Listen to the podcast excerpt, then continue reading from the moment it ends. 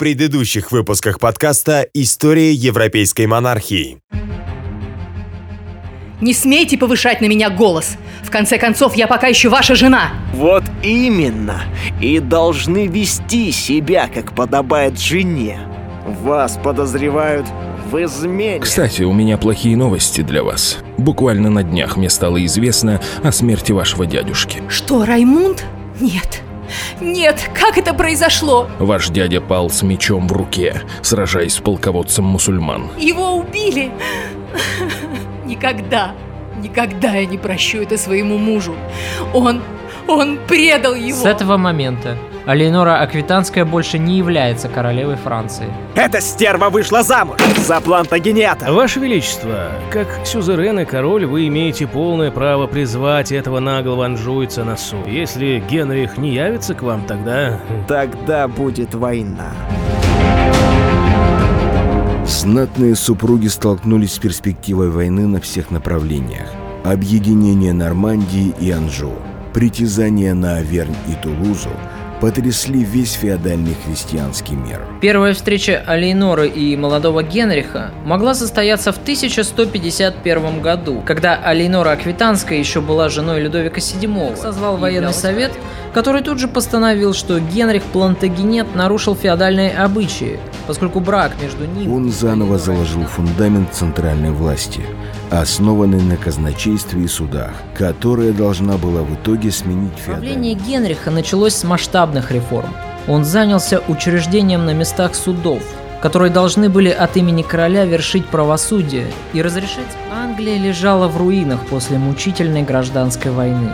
Предстояло проделать огромнейшую работу по строительству жесткой вертикали власти. Каждый могущественный человек строил себе замок и держал его против короля. А когда замок был построен, его наполняли дьяволами и людьми зла. А прошлого короля лишились своих титулов. Действия короля оказались настолько быстрыми, и они были столь решительными и точными, что бароны просто не сумели объединиться, чтобы дать... На этом, пожалуй, стоит закончить наш рассказ о первой половине правления Генриха II. В следующей передаче я расскажу вам о знаменитом конфликте, который произошел между королем и его самым доверенным другом, и о том, чем закончилась семейная идиллия, царившая в жизни Генриха и Элеоноры Аквитанской. Следите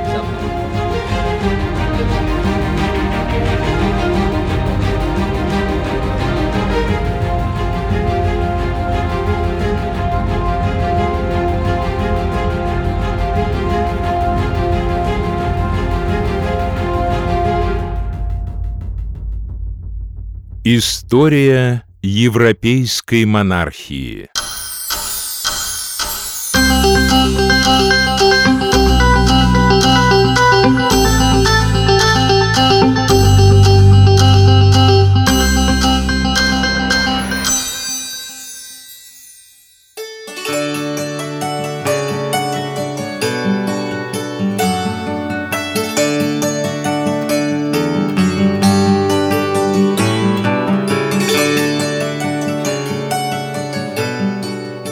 Минуло два года после заключения брака между Алейнорой Аквитанской и Генрихом Плантагенетом. Страсти на континенте, вспыхнувшие из-за этого брака, понемногу улеглись, и обе стороны конфликта сами по себе пришли к выводу, что примирение благотворно скажется на политике каждой из сторон. Генрих хотел передышки и стабильности внутри своей империи. Он хотел полностью сосредоточиться на административных и финансовых реформах. Что касается Людовика, то у короля Франции остро стоял династический вопрос, поскольку второй его брак так и не принес стране принца и наследника. На следующий год Генрих сделал первый серьезный шаг навстречу перемирию со своим восточным соседом. Он добровольно принес Людовику амаш за свои нормандские владения, тем самым признав короля Франции своим сюзереном – Генрих сделал то, что с вызывающим упорством отказывался делать его отец, Жефруа Анжуйский. И этот великодушный жест был по достоинству оценен Людовиком. Но у этого перемирия, возможно, были и иные, менее очевидные на первый взгляд мотивы. Вполне возможно, что архитектором нового дипломатического курса, направленного на сближение двух королей, оказалась никто иная, как сама Алейнора Аквитанская. Дело в том, что отсутствие принца и наследника престола во Франции открывало перед Алейнорой и Генрихом фантастические перспективы объединения двух могущественных государств в единую англо-французскую империю. Заманчивый призрак объединения двух корон, извечно враждующих между собой стран, не одно столетие преследовал королей Англии, не давая покоя многим преемникам Генриха II, например, Эдуарду III, Генриху V и небезызвестному нам Генриху VIII. Но в 1158 году на третий год перемирия Генрих и Алейнора организовали пышную дипломатическую поездку во Францию.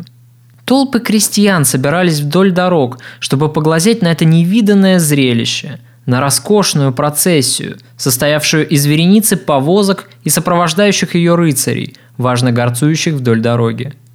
Августейшей четы, впрочем, среди членов этого нормандского посольства не было – Эту важную миссию доверили одному малоизвестному нам пока человеку по имени Томас Беккет. Запомните это имя очень хорошо, потому что совсем скоро этому человеку суждено будет всколыхнуть всю Европу до основания. Но сейчас он пока что посланник английского короля и сам не ведает, какое великое место в истории уготовано ему судьбой. Целью этого пышного дипломатического посольства было предложить королю Франции выгодный политический брак с наследниками Генриха II. Поскольку у Людовика нет мальчика, а у Генриха детей много, он с радостью готов поделиться одним из своих сыновей, устроив его брак с новорожденной дочерью французского короля. Если бы этот проект увенчался успехом, судьба этих двух стран, которую мы знаем сегодня, возможно, сложилась бы по-иному – но история не терпит сослагательных наклонений. Людовик с интересом воспринял это предложение. Действительно, с политической точки зрения, раз уж ему не везет с наследником престола, такой брак оказался бы спасением для Франции. Почувствовав, что лед тронулся, Генрих лично отправился во Францию, чтобы обговорить все формальности. А Леонора благоразумно не стала сопровождать мужа в этой поездке. Короли встретились лично, как старые закадычные друзья. Они быстро уладили вопросы приданного, и Людовик согласился в знак доброй воли передать свою дочь на воспитание будущей родне. Однако не удержался и поставил одно принципиальное условие. Его бывшая супруга, Алейнора, не должна быть причастна к воспитанию маленькой Марго.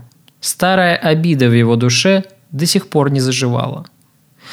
Казалось, удача так и сыпалась в руки этому анжуйцу. Воистину, Генрих был баловнем судьбы. Но тем разительнее будет контраст с последними годами жизни этого человека, когда он будет пребывать в одиночестве и в тоске, преданный своими сыновьями, желающими лишь одного – его скорейшей смерти. Но пока что он еще молод, полон сил, любим своей женой и находится в зените своего могущества. И вот новый успех, на этот раз в Британии – только что, став новым герцогом бретонским, Конан IV пообещал выдать свою дочь за Генриха II. Более того, Конан доверил регенство над Британию английскому королю. Это похоже на рэкет. Да это и был рэкет. Генрих поддержал Конана в борьбе за власть и в обмен на это ждал от нового герцога соответствующей благодарности, скорее всего, продиктованной заранее. Учитывая, что к этому времени Генрих II уже являлся полноправным хозяином Англии, Нормандии, острова Мэн, Анжу и Аквитании, иными словами земель, полностью окружавших Британь, то у бретонского герцога просто не было выбора. Но если вы думаете, что на этом аппетиты Генриха были удовлетворены, то вы глубоко ошибаетесь. Власти и земель этому амбициозному человеку всегда не доставало. И вот он уже посматривает в сторону Тулузы. Действительно, а почему права Алейноры на наследование этих земель, формально принадлежавшие ей по линии тулузской бабушки, должны быть забыты? Но перед началом новой военной кампании необходимо было заручиться поддержкой французского короля, поскольку Тулузское графство формально было вассалом Людовика. И тогда Генрих узнал, что всякой дружбе есть предел – Людовик решительно отказался поддерживать эту военную экспансию англичан в Тулузу по вполне понятным политическим соображениям. Нет, нет и нет. Решительно нет. Друг мой, но разве вы сами когда-то не столь же рьяно отстаивали права своей супруги на эти земли? То было давно. И поверьте мне, я сильно пожалел об этом впоследствии. Но в таком случае разве вам безразлична судьба вашей несчастной сестры? Это ничтожество, граф Тулузский, за которого вы умудрились выдать Констанцию, мучает и избивает несчастную девушку. Я готов положить конец ее мучениям, освободить ее из замка узурпатора. И, конечно же, прибрать к рукам новые земли.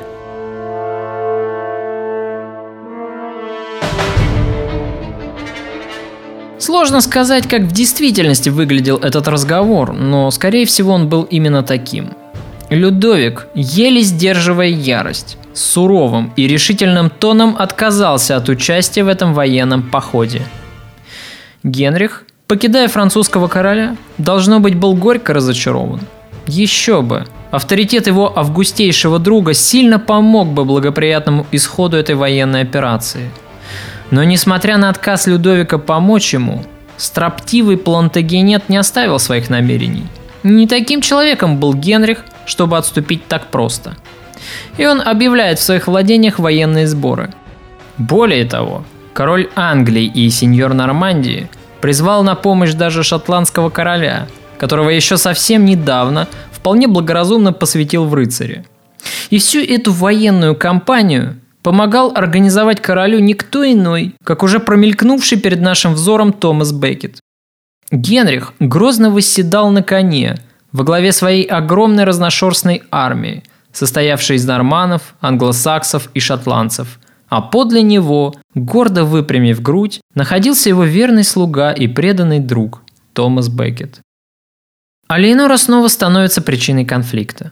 Армия Генриха вплотную подступает к замку Раймунда, окружая его и готовясь к осаде. Кажется, что штурм и кровавая бойня на этот раз неотвратимы. И в этот самый момент до Генриха доходят невероятные известия. Королю докладывают, что в окруженном замке находится сам французский король. Людовик, которого Генрих презирал и которого не считал способным на решительные действия, вдруг проявил невероятный тактический маневр, заперевшись в осажденном замке вместе со своим вассалом. Что это? Глупость? Жест отчаяния или ловкий психологический расчет, продиктованный уверенностью в том, что Генрих не посмеет зайти настолько далеко, чтобы бросить открытый вызов королю Франции.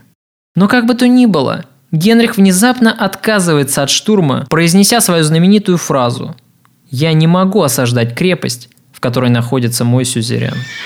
Но, Ваше Величество, вы предлагаете развернуть всю эту армию осадное орудие? Я вроде бы ясно выразился, Томас. Я не буду осаждать крепость, в которой находится мой сюзерен. Но тогда прахом пойдут все финансовые расходы на это предприятие, ваша милость. Да? А если я допущу попрание феодальных обычаев, что скажут бароны в Англии и в Аквитании? Ведь я точно такой же сюзерен для них, как король Франции для меня. Вот так. Неожиданно для всех, неожиданно для самой Алиеноры, ее бывший супруг, которого она тоже презирала, и над которым часто посмеивался сам Генрих, и его отец, герцог Анжуйский, этот худощавый и набожный монах-король, вдруг проявил твердую решительность в вопросах, касающихся его чести и права. Людовик, несомненно, проявил себя в этом конфликте с новой, невиданной доселе стороны. Но Генрих даже не подозревал, что отныне так будет всегда. Людовик VII еще возьмет свой реванш за долгие годы обид и унижений.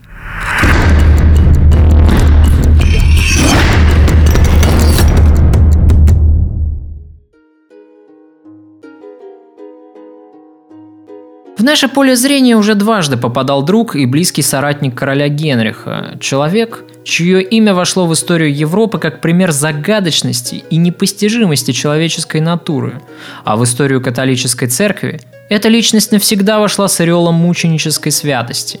Я, конечно, говорю о Томасе Беккете или Фоме Беккете, как его еще принято называть в исторической литературе – этого человека часто сравнивают с аббатом Сугерием, с которым мы уже знакомы по прошлым передачам, посвященным Алейноре и Людовику.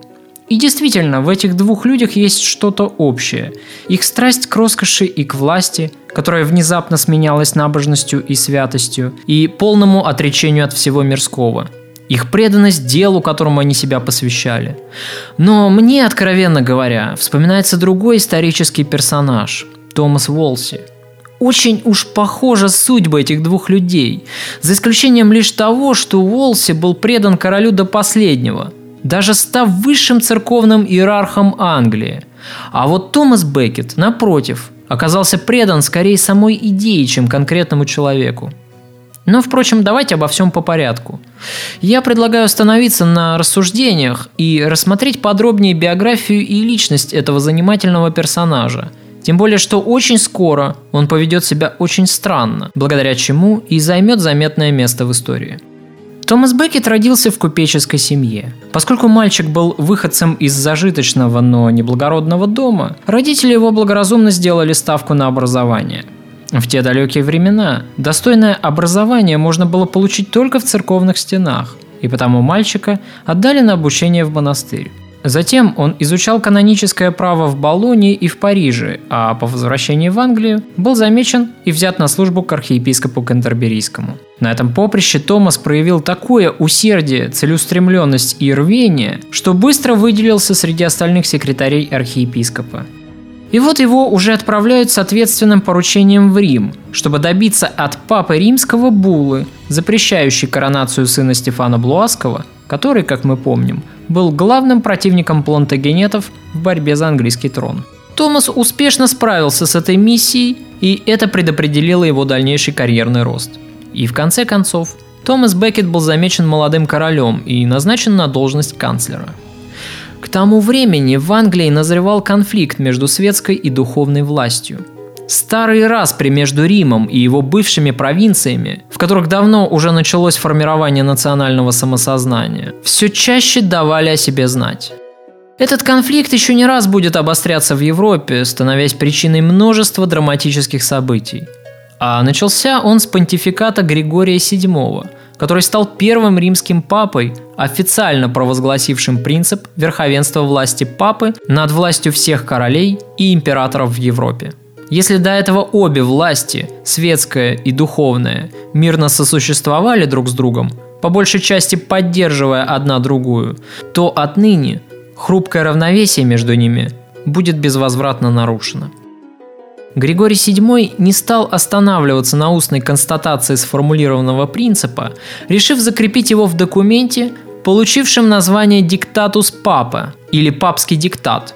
В дальнейшем все изложенное в этом документе станет программой Римской католической церкви, теми инструкциями, которыми эта организация будет руководствоваться в последующие, как минимум, шесть столетий. Этот любопытный документ состоит из перечисления 27 основополагающих принципов, среди которых буквально следующие. Только римская церковь была основана самим Господом.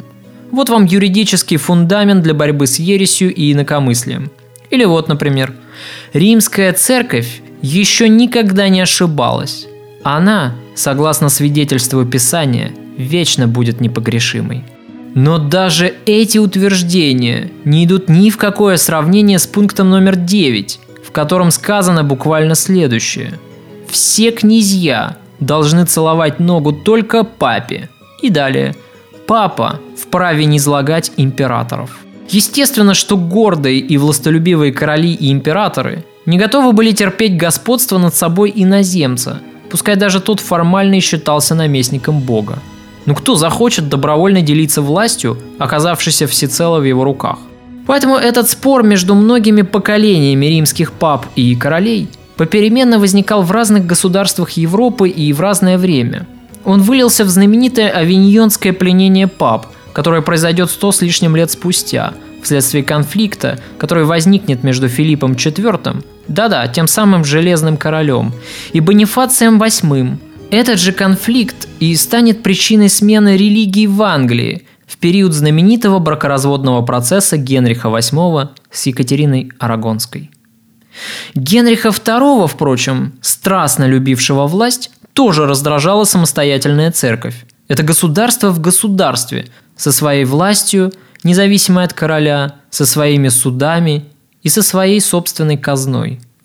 До поры до времени Генрих не покушался на церковь. Он состоял в хороших отношениях с дипломатичным архиепископом Теобальдом, который и выдвинул Томаса Беккета на первый план. Но в апреле 1161 года Теобальд скончался, и Генрих решил назначить на должность архиепископа, которая стала вдруг вакантной после смерти Теобальда, своего канцлера Томаса Беккета. Томас зарекомендовал себя как хороший слуга, рассуждал должно быть король. Он предан мне, и я всегда смогу рассчитывать на его поддержку, если решусь продолжать реформы и в церковной сфере. Казалось бы, здравые рассуждения, но как наивен был Генрих. Назначение Томаса на пост архиепископа Кентерберийского выглядит в этой связи вполне разумным, но именно в этом и заключалась для короля главная ловушка – Доверив роль управления английской церковью человеку, которого он хорошо знал, как думал сам Генрих, он не разглядел вовремя одну очень важную особенность своего ставленника.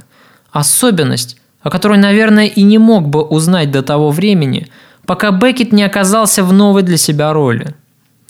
Дело в том, что Томас Беккет, занимаясь каким-либо новым делом, всецело отдавался ему и был предан идее – которая лежала в основе всего дела.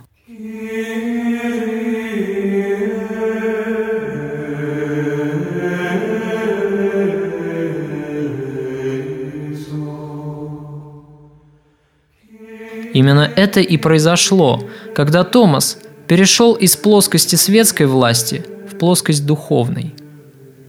Став главой английской церкви, Томас перестал мыслить как канцлер английского правительства – он полностью отдался роли священнослужителя, с фанатичной преданностью заменив государственные интересы на интересы церковные. В этом-то и кроется ключ к пониманию психологии этого человека. В том, что Беккет не существовал сам по себе. Он не представлял себя как человека в должности. Он видел себя лишь винтиком в общем гигантском механизме системы, в которую его перенесли.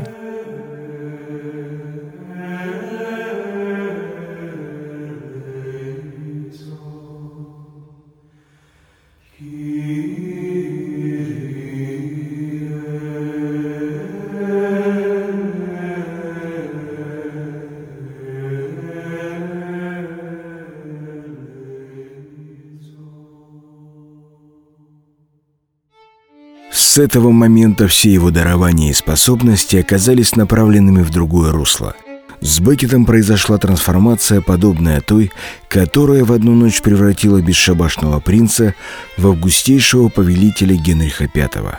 Его личная жизнь отличалась благочестием и праведностью. Хотя, конечно, Бекет участвовал в политических делах и не был простой темной фигурой, стоявшей за троном – но тогда, как прежде, будучи придворным и князем церкви, он соревновался с другими в пышности и великолепии, то теперь Бекет пытался крайним аскетизмом и суровостью создать себе славу святого. В этой сфере он, используя привычные ему методы, преследовал те же цели, что и прежде в политике, и преуспел и в том, и в другом – Теперь он отстаивал интересы церкви в многочисленных аспектах ее отношений с короной. Свои враждебные действия Бекет обосновал универсальными идеями католической церкви и папской власти, которые, распространившись далеко за пределы нашего острова, господствовали во всей Европе и уходили корнями в нечто таинственное и возвышенное – После путешествия по континенту и конклава с участием высших религиозных чинов Франции и Италии, он возвратился в Англию, исполненный решимостью добиться независимости церкви от государства, представляемого королем. Этим он положил начало конфликту. Уинстон Черчилль. Рождение Британии –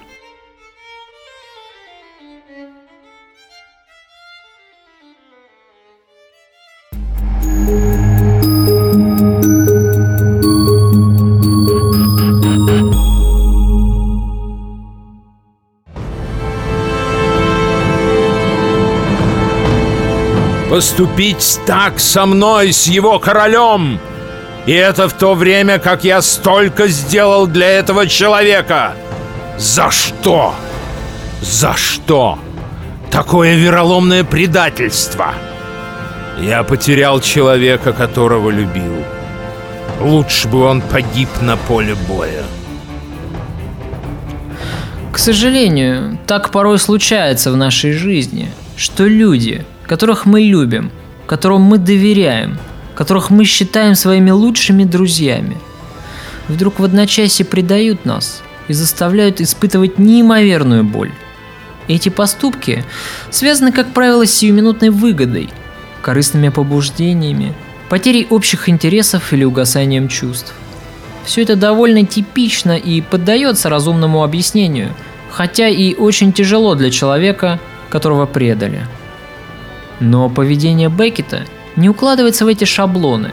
Оно не поддается разумному объяснению и, на первый взгляд, противоречит здравой логике.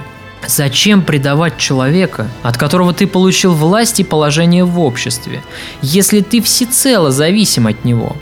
Ведь Беккет изменил не просто королю, он изменил своему лучшему другу. И все ради чего? Ради призрачных идей господства духовной власти над властью светской. Воистину, человеческая натура потемки, и нет предела числу загадок, которые открываются перед исследователем человеческих душ.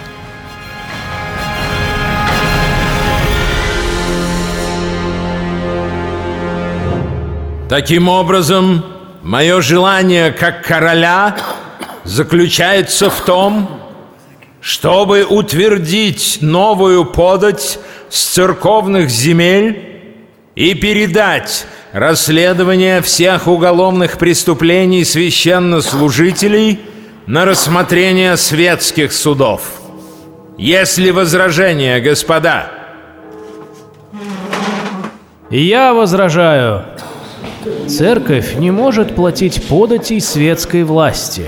Она подчиняется только Богу и Папе Римскому, а потому не может быть связана какими-либо обязательствами с земным владыкой. Уж не вы ли, господин архиепископ, тот самый человек, который, будучи моим другом и канцлером, лично рекомендовал мне обложить церковь в Англии налогом?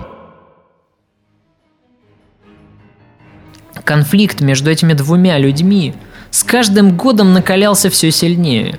Было совершенно очевидно, что рано или поздно должна произойти развязка. И она случилась. Король подготовил особый документ, который вошел в историю под названием «Кларендонские постановления». Этот документ был прямым ответом на папский диктат Григория VII и представлял из себя, по сути, сборник юридических принципов, которые должны были лечь в основу реформирования английской церкви, дабы подчинить ее юрисдикции короля. В ответ на 27 пунктов Григория VII Генрих II подготовил 16 собственных, диаметрально противоположных. Так, например, третья статья документа обязывала священников, обвиненных в уголовных преступлениях, предстать и перед светским, и перед духовными судами, своего рода компромисс. Зато следующая статья прямо запрещала священникам покидать пределы Англии без разрешения короля, а в случае получения такого разрешения обязывала их письменно гарантировать монарху, что во время пребывания за границей они не будут наносить ущерб короне. Этой статьей Генрих хотел обезопасить себя от вселенских соборов и других собраний духовенства – которые могли бы быть созваны в Риме и решения которых могли бы быть направлены против интересов английского государства. Седьмая статья и вовсе запрещала предавать интердикту королевских вассалов и чиновников без санкций самого монарха, что само по себе уже представляло собой покушение на исключительную прерогативу духовенства. Но самой неприятной статьей, которая могла бы вызвать решительный протест церкви – была, пожалуй, двенадцатая, которая передавала королю доходы от вакантных епархий и аббатств. И этой же статьей определялось, что замещение вакантных церковных постов может происходить только по согласию короля. Иными словами, деньги. Король покушался на доходы церкви, на ее финансовую автономию. Ко времени правления Генриха II епископ был уже не просто духовным чиновником, но и крупным землевладельцем, равным графу. Он мог выставить военные силы, мог отлучить врагов от церкви, даже если они были друзьями короля. Так кто же должен тогда назначать епископа? А будучи назначен, кому он должен подчиняться, если папа приказывает одно, а король требует другое? Если король и его советники принимают закон, противоречащий церкви, какой власти он должен подчиниться? Так возник конфликт, нашедший свое предметное воплощение в вопросе об инвеституре, в споре по поводу которого Генрих II и Беккет оказались непримиримыми противниками. Уинстон Черчилль. Рождение Британии. Король намеревался утвердить этот спорный документ на собрании высшей знати и духовенства, чтобы придать ему большую юридическую значимость. И потому в конце января 1164 года в Кларендонском дворце и было открыто такое высокое собрание, на котором присутствовал и Томас Беккет, как архиепископ Кантерберийский и глава английской церкви. Его согласие с этим документом раз и навсегда поставило бы точку в извечном споре между церковью и королем внутри Англии. Но именно такое согласие, которое король и рассчитывал получить от своего бывшего друга и верного слуги, Томас как раз и отказался предоставить. Беккет заявил, что кларендонские постановления не отражают отношения между церковью и короной – когда в октябре 1164 года его вызвали в Большой Совет и потребовали объяснить свое поведение, архиепископ надменно отверг власть короля и отдал себя под защиту папы и бога. Тем самым Беккет разрушил то единство, которое было столь необходимо для королевства, и фактически объявил войну Генриху в духовной сфере – Упорствуя в неповиновении, он укрылся на континенте, где такой же конфликт уже терзал Германию и Италию.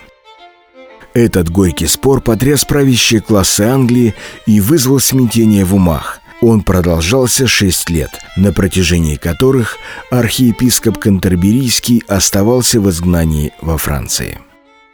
Уинстон Черчилль. Рождение Британии – Томас Беккет благоразумно бежал во Францию, к злейшему врагу своего сюзерена, королю Людовику VII. К этому времени у французского короля уже наконец-то родился мальчик. В третьем браке ему внезапно повезло. И это рождение разрушило тайное желание Леноры и Генриха прибрать к рукам своих наследников еще и французскую корону – а потому разрыв дружеских отношений с Францией, который наметился после похода Генриха на Тулузу, теперь стал окончательным и бесповоротным. Когда за Беккетом последовали послы от английского короля, чтобы потребовать у Людовика выдачи изменника, французский король не применул возможностью вновь отплатить своему давнему сопернику за нанесенные в прошлом обиды. Как же так? Король судит прилата и не злагает его? Уже ли возможно такое? Ведь я такой же король в своем королевстве, как английский король в своем. И все же не в моей власти лишать сана даже самого мелкого клирика в моих землях. Тогда посланники тактично напомнили Людовику, что этот самый Бекет, которого тот укрывает у себя, однажды стоял подле Генриха, уговаривая английского короля на штурм Тулузской крепости, в которой находился сам Людовик – но французский король не растерялся и в этот раз. Я не могу держать зло на канцлера короля Англии за то, что тот старался как можно лучше служить своему господину.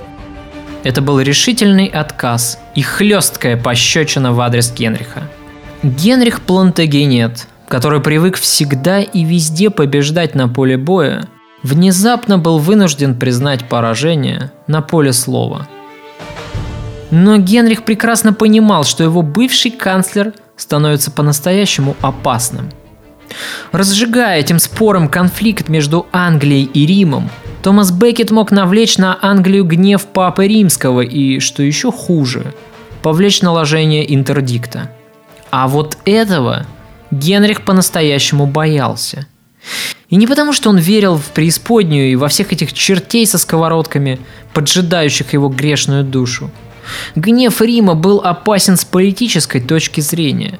Как я уже говорил ранее неоднократно, интердикт, наложенный на отдельно взятого короля или даже на целую страну, был очень коварным оружием римской католической церкви. Низложение папой короля – это как будто бы сигнал, недвусмысленный намек конкурентам и оппозиции, что пора действовать, что у них есть поддержка Святого Престола и, следовательно, есть право на свержение этой богопротивной, нелегитимной более власти – и как следствие, это может повлечь орды интервентов, массовые восстания в том или ином регионе страны или даже войну с соседним государством под благочестивым предлогом освобождения народа от власти богопротивного правителя. Посмотрите, разве в наши дни методы политиков не изменились? Только теперь пугают другими ценностями, заменяя интердикт понятием отсутствия демократии. Чем могущественнее и неистовее правитель, тем более крепкая дубинка и прочная цепь нужны, чтобы захватить его и держать в узде. Эти слова датируются последним годом жизни Томаса Беккета. Именно в этот период Томас и Генрих после долгих лет ссоры и взаимных упреков встретились наконец для разговора в Шамоне. Встреча эта носила явно примирительный характер. Генрих, как человек практичный, понимал – что конфликт лишь притягивает к Англии ненужное внимание, несет в себе риски для стабильности в регионе. Король не собирался покушаться на жизнь опального архиепископа, боже упаси! Иначе, при наличии такого желания, на Беккета давно бы уже было совершено покушение, и не одно. Нет, Генриху это было не нужно. Зачем? Король просто хотел заставить его замолчать любой ценой – но только не ценой его жизни, прекрасно отдавая себе отчет в том, что если он покусится на жизнь архиепископа, то сразу же заработает для себя дурную репутацию. И потому Генрих приглашает Беккета обратно в Англию. Король надеялся, что спор этот сам по себе угаснет, что положение в обществе и важный статус, который дает пост архиепископа Кентерберийского, сами по себе смягчат позицию Томаса и успокоят его душу. Но не таков был Беккет. И вот тут кроется одна странность. Если Томас Беккет готов был бороться с королем до конца, то почему тогда он отправился в Англию по прошествии шести лет изгнания? И почему он не подался, например, в Рим, чтобы попросить у Святого Престола столь желанную дубинку и цепь, о которых сам же и говорит? Для чего весь этот спектакль? Для того, чтобы понять мотивы поведения этого человека – нам необходимо проследить за его возвращением на родину. Итак, если мы этим займемся, то что мы с вами увидим? Прием, оказанный ему на родине после нескольких лет изгнания, был поразителен. В Кентербере монахи встретили его как божьего ангела. «Я пришел, чтобы умереть среди вас. В этой церкви есть мученики, и скоро Бог увеличит их число.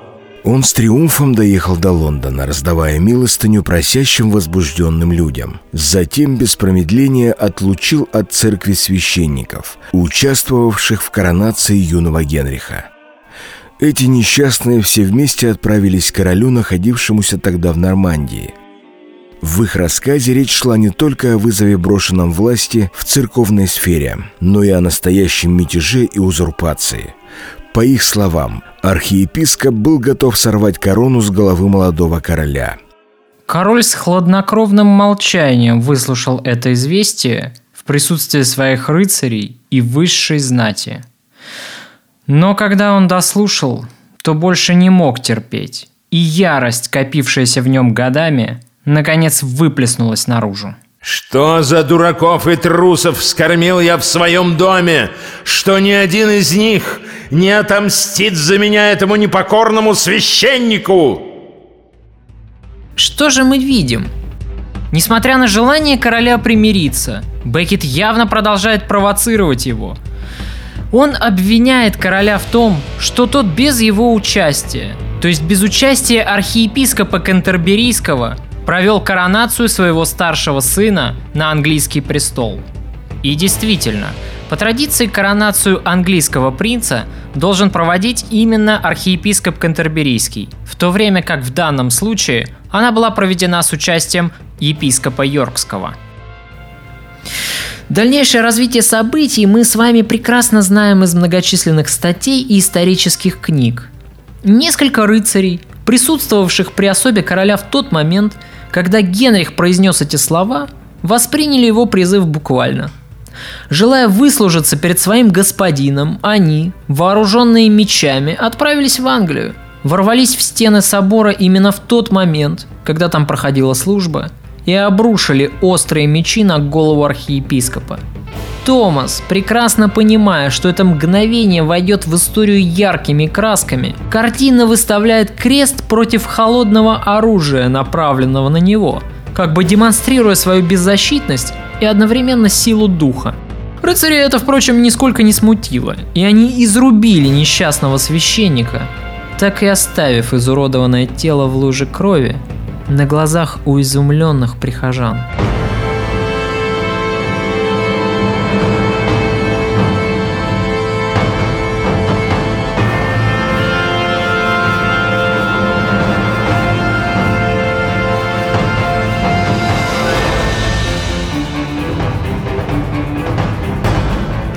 А теперь зададим самим себе снова этот вопрос.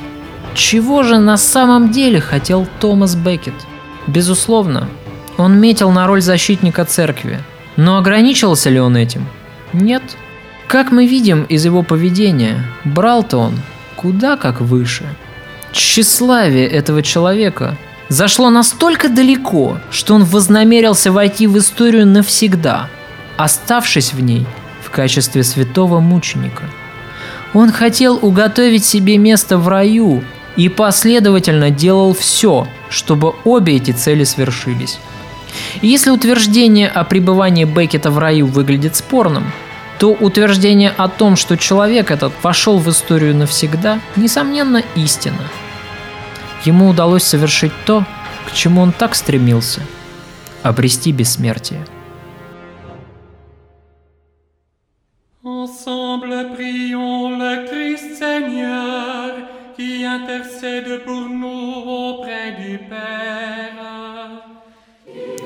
Безусловно, три столетия спустя другой английский король, Генрих VIII, все-таки закончит начатое его предшественником дело, и Англия навсегда выйдет из лона католической церкви, в полной мере обретя независимость. В своем неистовстве Генрих даже прикажет вскрыть могилу Беккета, выкопать его останки, чтобы надругаться над ними – но все это будет потом. А тогда, в 12 веке, Беккету удалось совершить невозможное – повернуть реформы короля вспять. После этой драматической развязки застарелого конфликта судьба как будто бы отвернулась от своего давнего любимчика. Отсюда и далее историки прочерчивают четкую границу начала падения Генриха.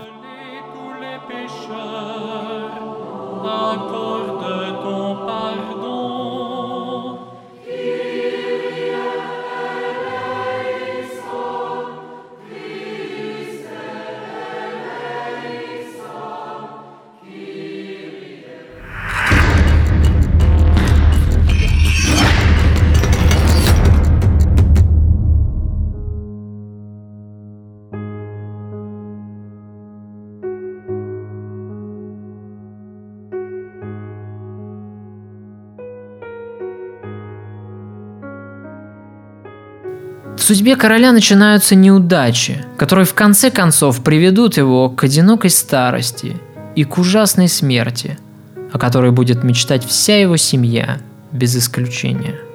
Кровавая смерть Томаса Беккета нанесла, как этого и опасался сам король, огромный урон его репутации на международной арене. Европа была шокирована произошедшим святотатством.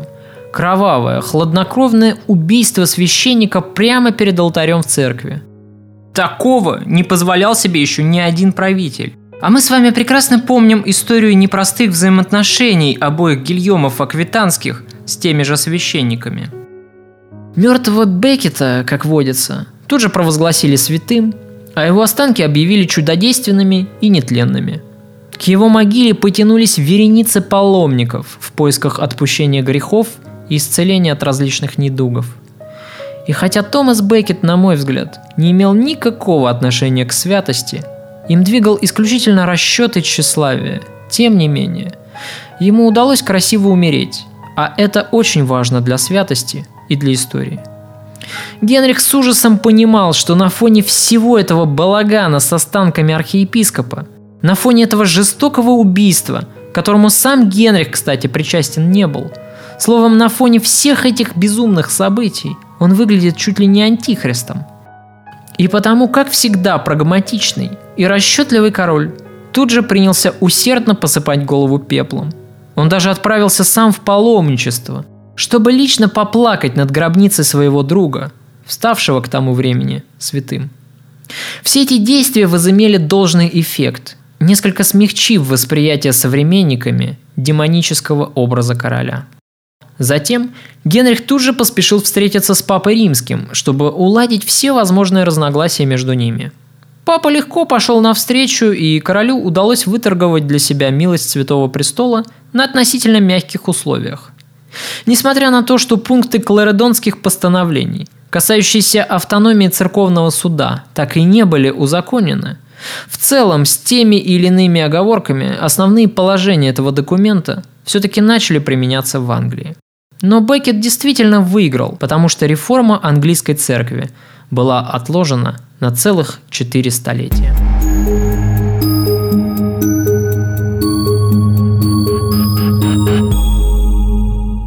Пока мы были заняты колоритной фигурой Беккета, мы упустили из нашего внимания Алинору и уже успевших подрасти детей.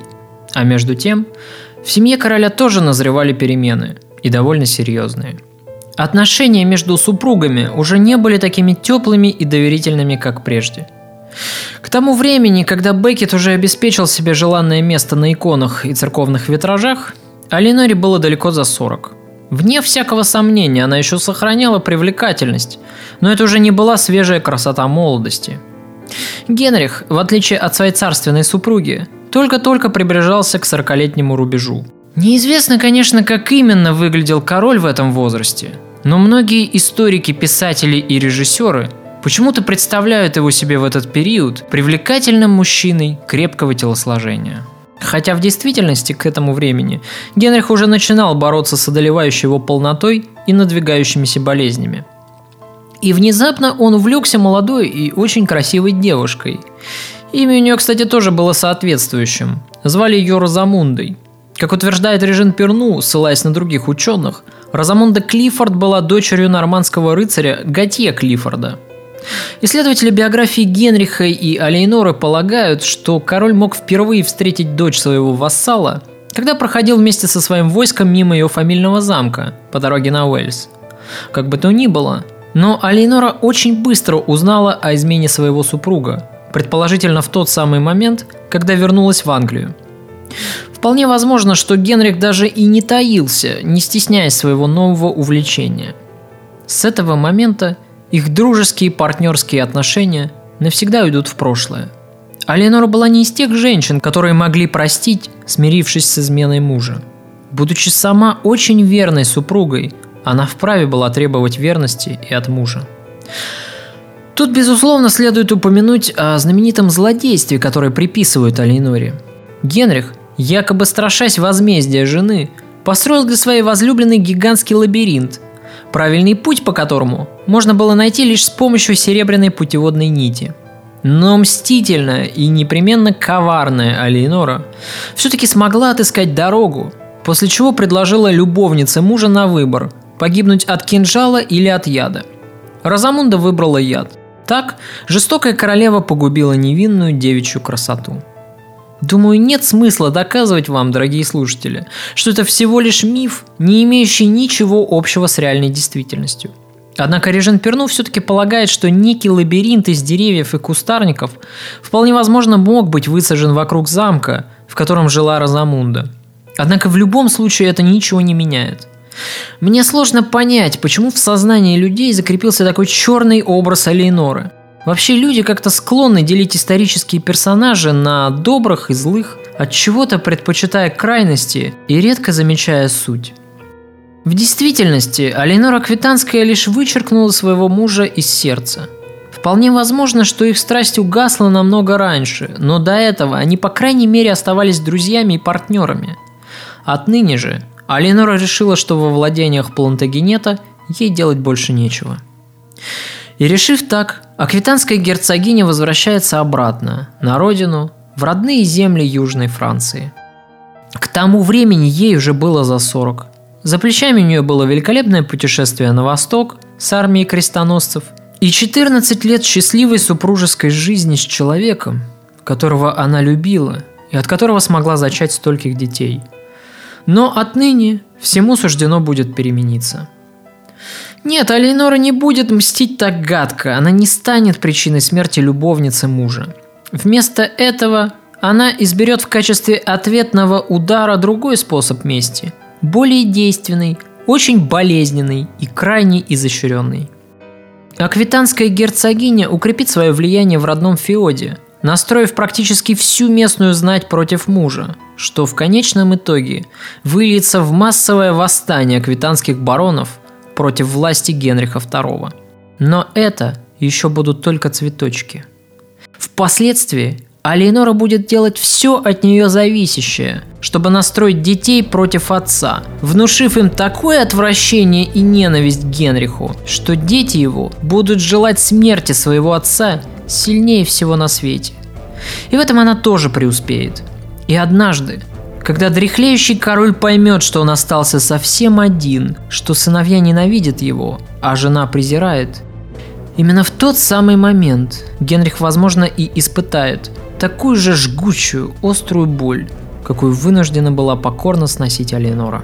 Когда король Англии находился в Ирландии, примерно в то же время Гуго де Сент-Мор и Рауль де Фе, дядя королевы Алиеноры, следуя, как говорят, совету указанной королевы, начали отвращать короля Генриха-младшего от его отца, говоря ему «не подобает королю, каким бы он ни был, не иметь надлежащей ему власти в своем королевстве». Это цитата из знаменитой большой хроники Матвея Парижского. Здесь монах-летописец рассказывает нам про старшего сына Генриха и Алиеноры – про Генриха-младшего. Этот юноша фактически уже был коронован отцом, опасавшимся своей близкой смерти от тяжелого недуга, вдруг поразившего его.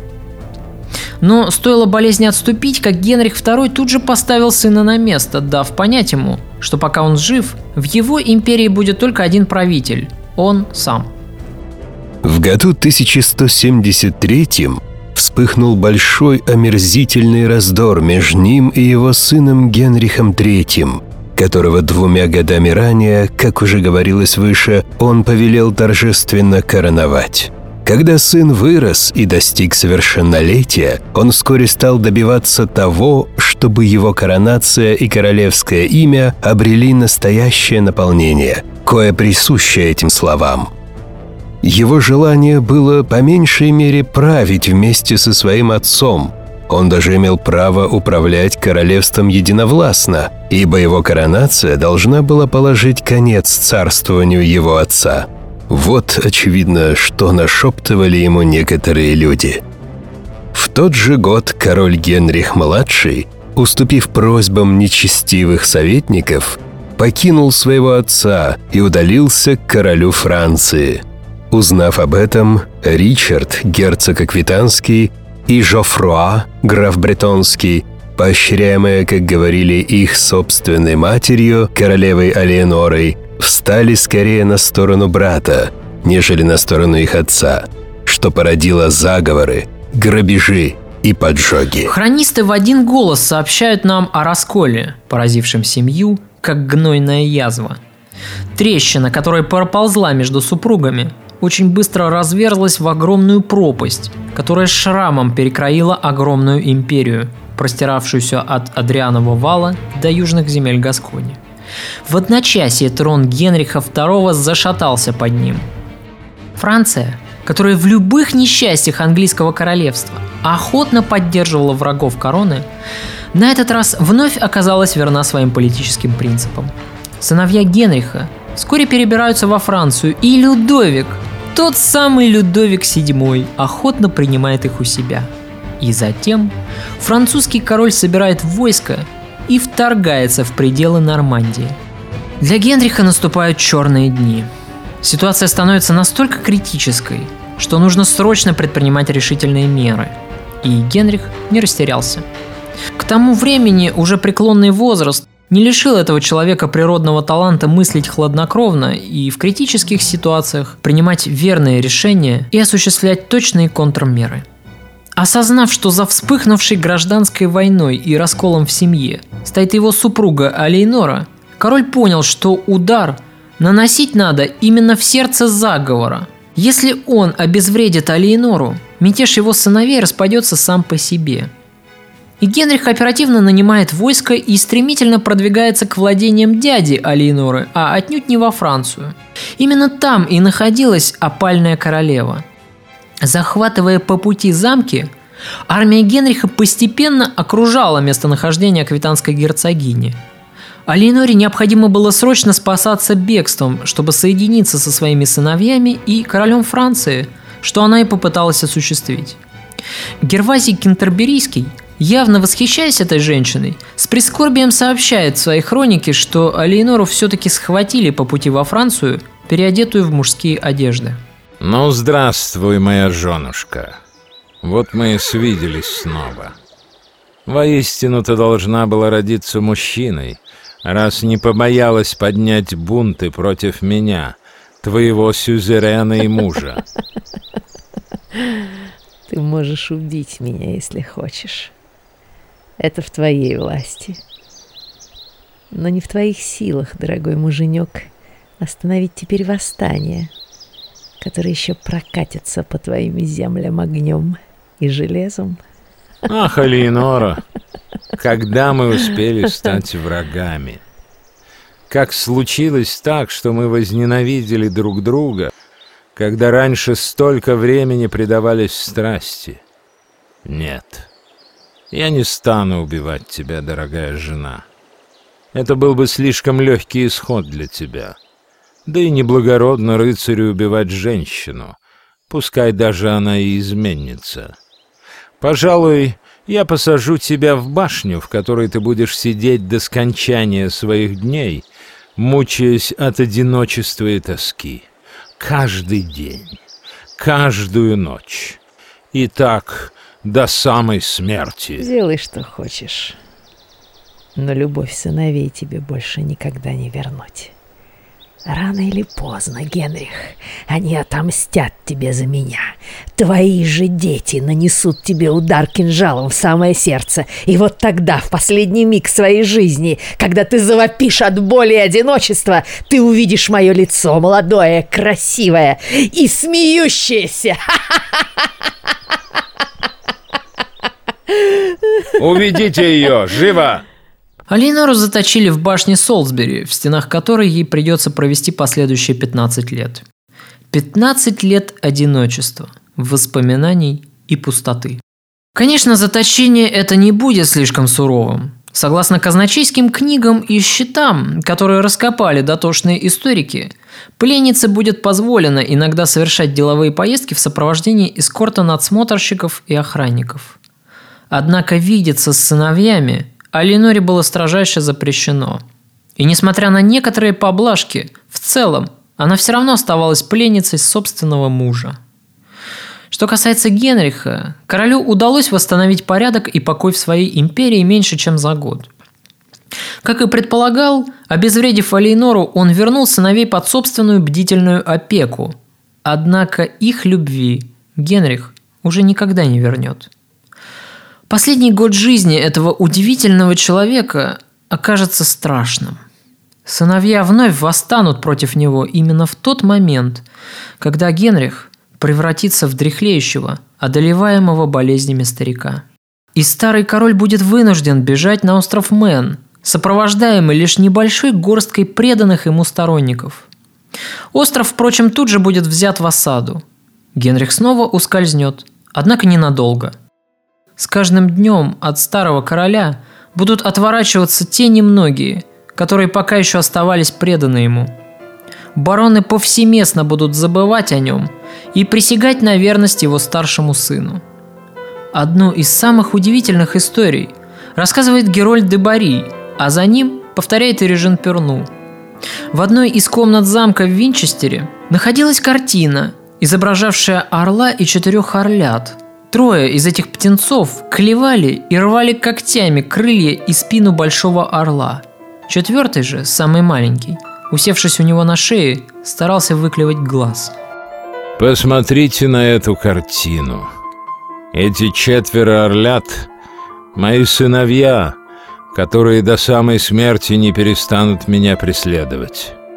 Среди них самым жестоким окажется именно младший, самый любимый сын. Именно он ранит меня больнее, чем трое других. Страшное предсказание сбылось. Когда против Генриха ополчились все бароны, поддерживаемые его старшим сыном и новым королем Франции, которым к тому времени стал сын Людовика VII, Генрих еще лелеял надежду, что младший сын Иоанн, которого он так любил и на которого он сделал ставку, останется преданным отцу до конца. Именно Иоанну, вошедшему в историю как Иоанн Безземельный, Генрих и намеревался передать самое ценное наследство, включая столь желанную вотчину в Пуату – богатые аквитанские земли. Конечно, в этом был холодный расчет. Ведь Иоанн был младшим сыном, а потому не мог рассчитывать на хорошее наследство в силу старшинства. Именно поэтому Генрих и лелеял надежду, что Иоанн не будет поддерживать своих братьев-мятежников, а будет до конца предан ему, потому что только из рук короля он и мог получить родовые земли, минуя старших братьев – Выделив младшего сына и посеяв тем самым вражду между сыновьями, Генрих поступал, конечно же, подло. Но даже этот хитрый стратегический расчет подвел его. Когда слуга зачитывал старому королю список баронов, предавших его, список этот начинался именем Иоанна. Услышав его имя, Генрих попросил прекратить это мучительное чтение, после чего отвернулся к стене и умолк – Двое суток изможденный болезнями старик лежал в одиночестве, ни с кем не разговаривая и ничего не требуя от окружающих. И только на третий день, когда у него хлынула кровь изо рта и носа, Генрих скончался. Как и предсказывал он сам, он умер в одиночестве. Некогда могущественный правитель, имевший власть над половиной Европы, владевший богатыми землями Южной Франции – и английской короной, умирал в холодных стенах пустого Шинонского замка, ненужный и презираемый своим окружением. Такова была расплата за власть и былое величие. История большинства королей, как, впрочем, и любых правителей, в целом похожа.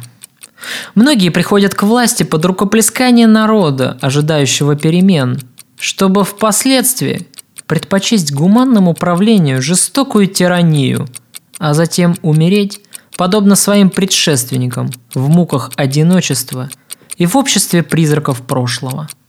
Такова была судьба и у Генриха VII, и у его сына Генриха VIII, и у Людовика XI, и, наконец, такая же судьба оказалась и у нашего главного героя.